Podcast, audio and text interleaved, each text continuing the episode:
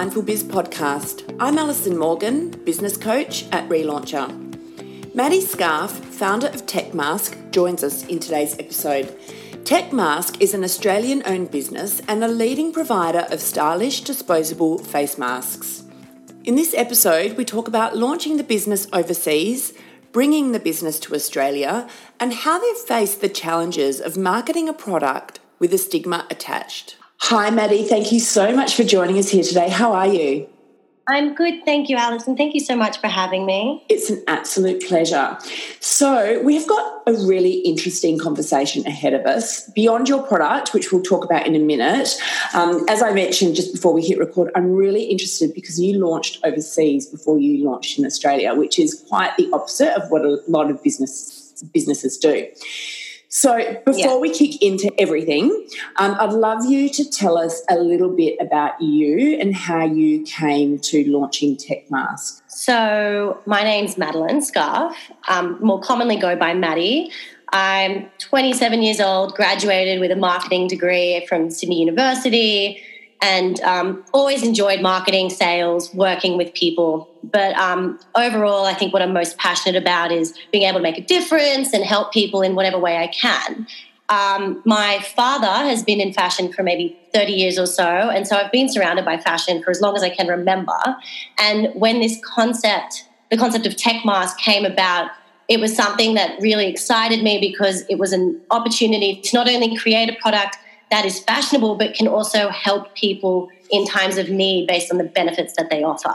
Yeah. Is- okay. So my first question is, what kind of fashion was your father into?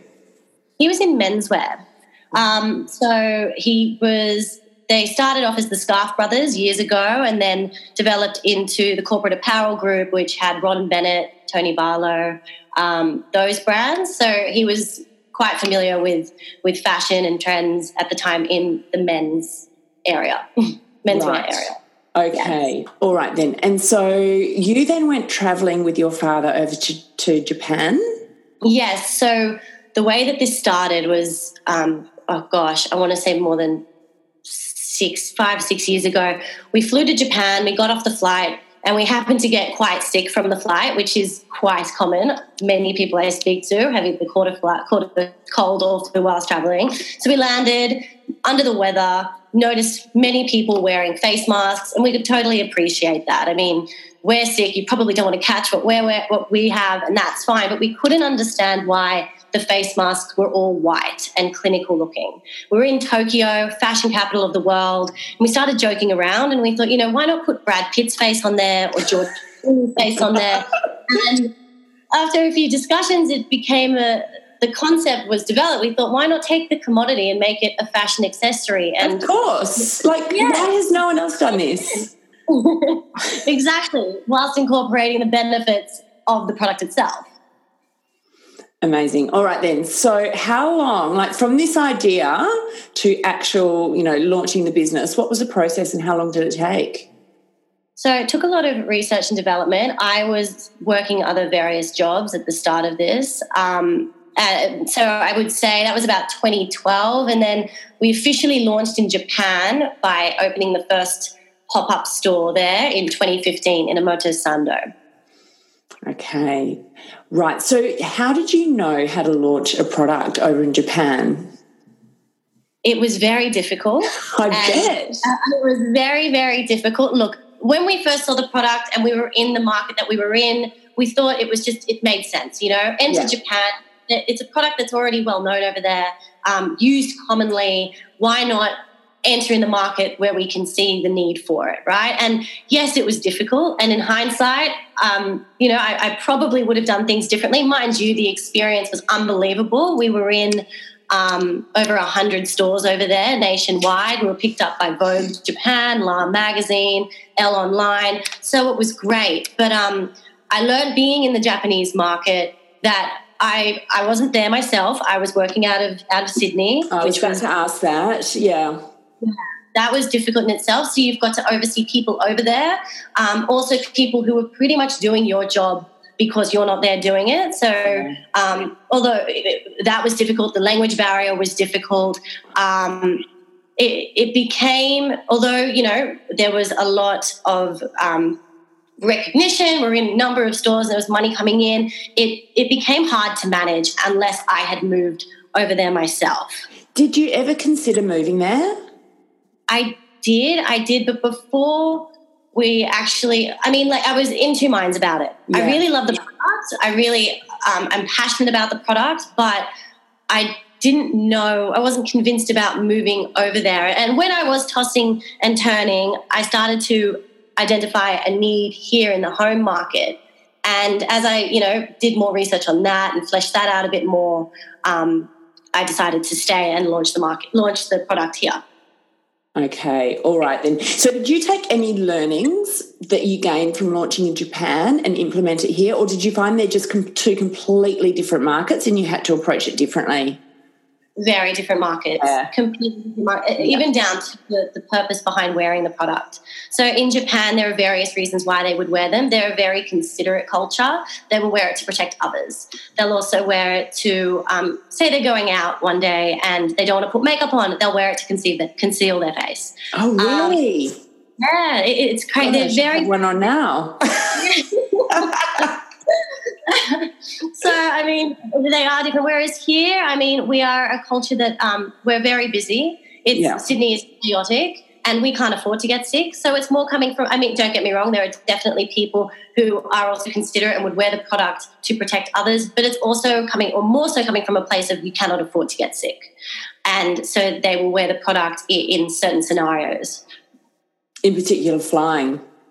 Um, so our two biggest markets is not just flying; it's flying and um, immunity. So um, people who are traveling and they have um, long flights ahead of them, or even short flights, are getting on a plane, can't afford to get sick at their end destination, and they don't know whether they'll be sitting next to someone who is coughing and splattering. So when you've got six hours to go, it's it's not very comfortable. You're in a confined space, and um, and therefore by carrying our product with them they they feel more comfortable. They can put one on and know that they arrive at their end destination and they've avoided the spread of germs. Yeah. Um, I with it myself. Not necessarily wear it every single time. There are trips where I feel like maybe I don't need to wear it, but I'm so happy I have it with me every time because there's been numerous occasions where I've put one on.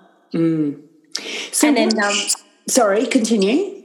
Oh no, I was going to say the other market um, is the immunodeficiency market. So people who have suppressed immunity um, for various reasons, whether it's circumstantial, hereditary, or environmental factors.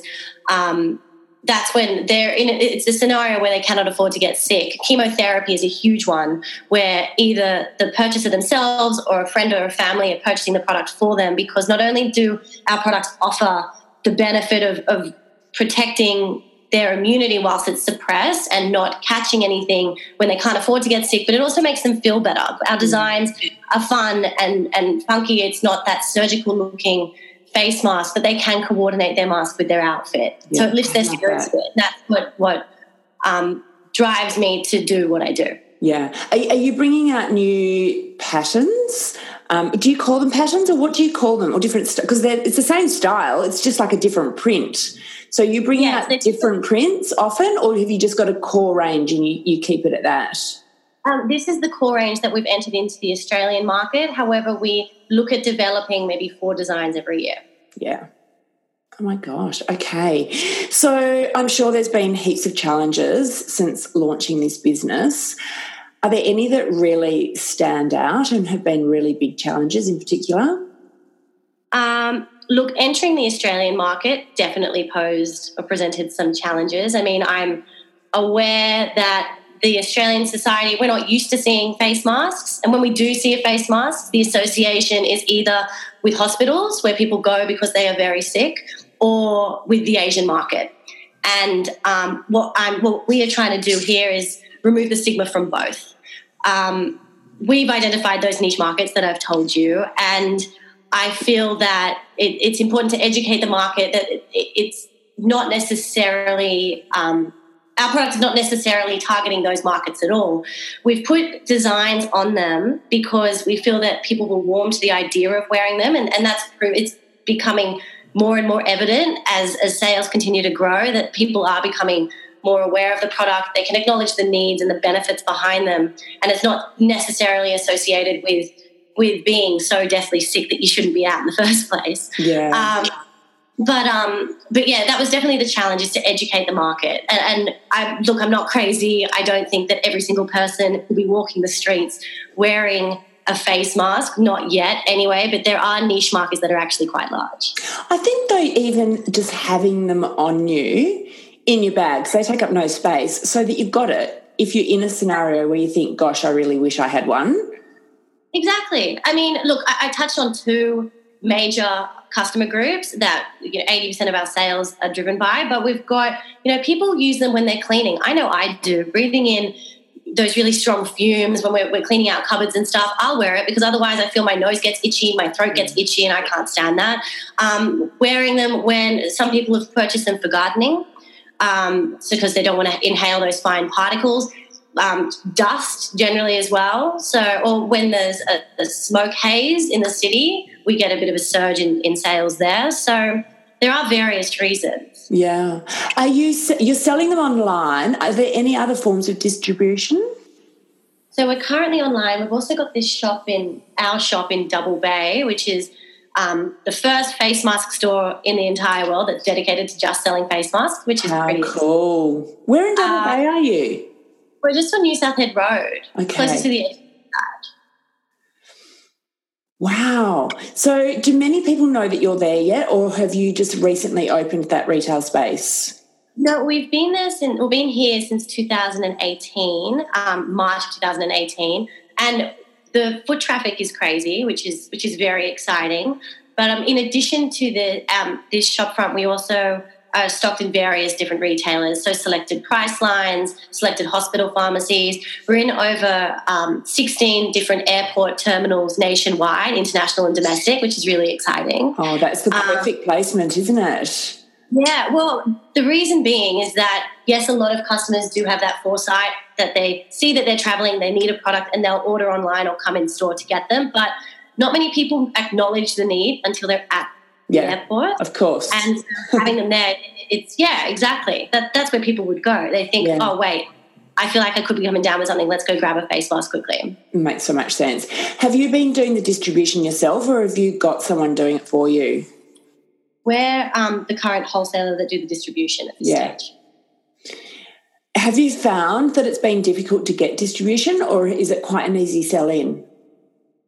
Um, in terms of retailers selling into retailers, that's it. Look, it's been a year that we've been doing this. Initially, I feel like as as time goes on, people are warming to the idea they can acknowledge yeah. there actually is a need for it. Um, this time last year, it, it was a struggle, but I'm finding it easier and easier as as thing go, things go on, or day, weeks, months, time goes on.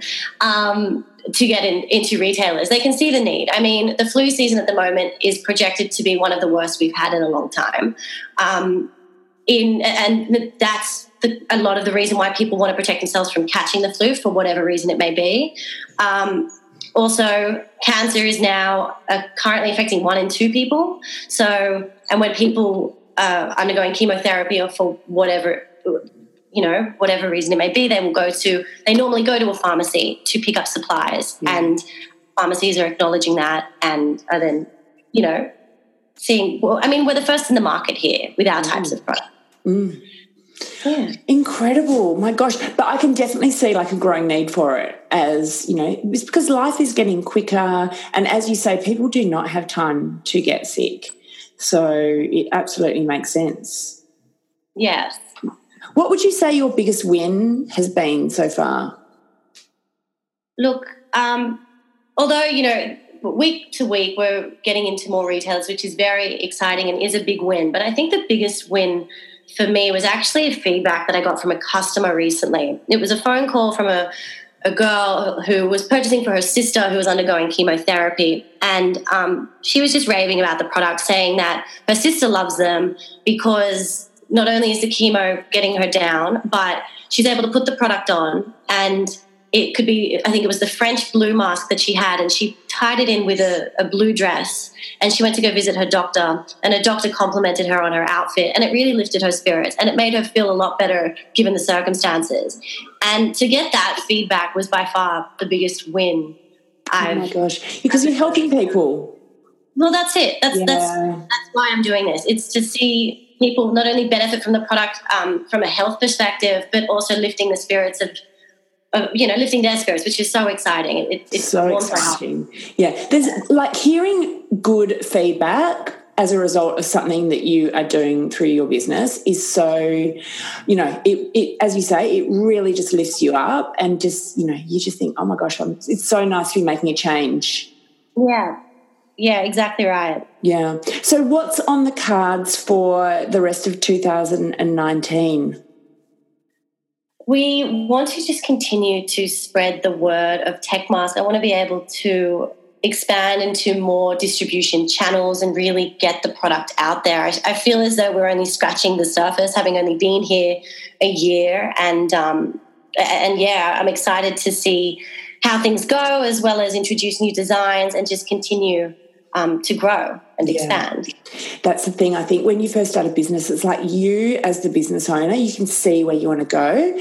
And to yeah. get distribution, it does take time. I mean, there's so many people that you can be speaking to about this, but there's only so much you can do yeah. And so, you know, like to get what to be where you are after one year in Australia is incredible. So it's just about keeping that momentum going. But as you say, you know, distribution does tend to become a bit easier as as the momentum kicks in and as awareness, you know, is already out there as well. Yeah, exactly. I think again the the stigma that we're trying to um, move away from is that people see our products and immediately associate with the Asian market. So in, initially, when we first launched, I was speaking to to retailers, and they'll look at the product and think, well, our clientele isn't necessarily catering or wouldn't be interested in this product, and they'd shut the door on us. Which is, I I could understand, but I, I didn't. Like I can see where they, what they're saying from from that perspective, but our products aren't designed to cater to the Asian market. I mean, we did well in Japan, and that was great, but we're here to target uh, Australians and locals, which um, is making up the majority of our sales anyway, are locals. Yeah. Have you spent any time interstate getting distribution in different areas?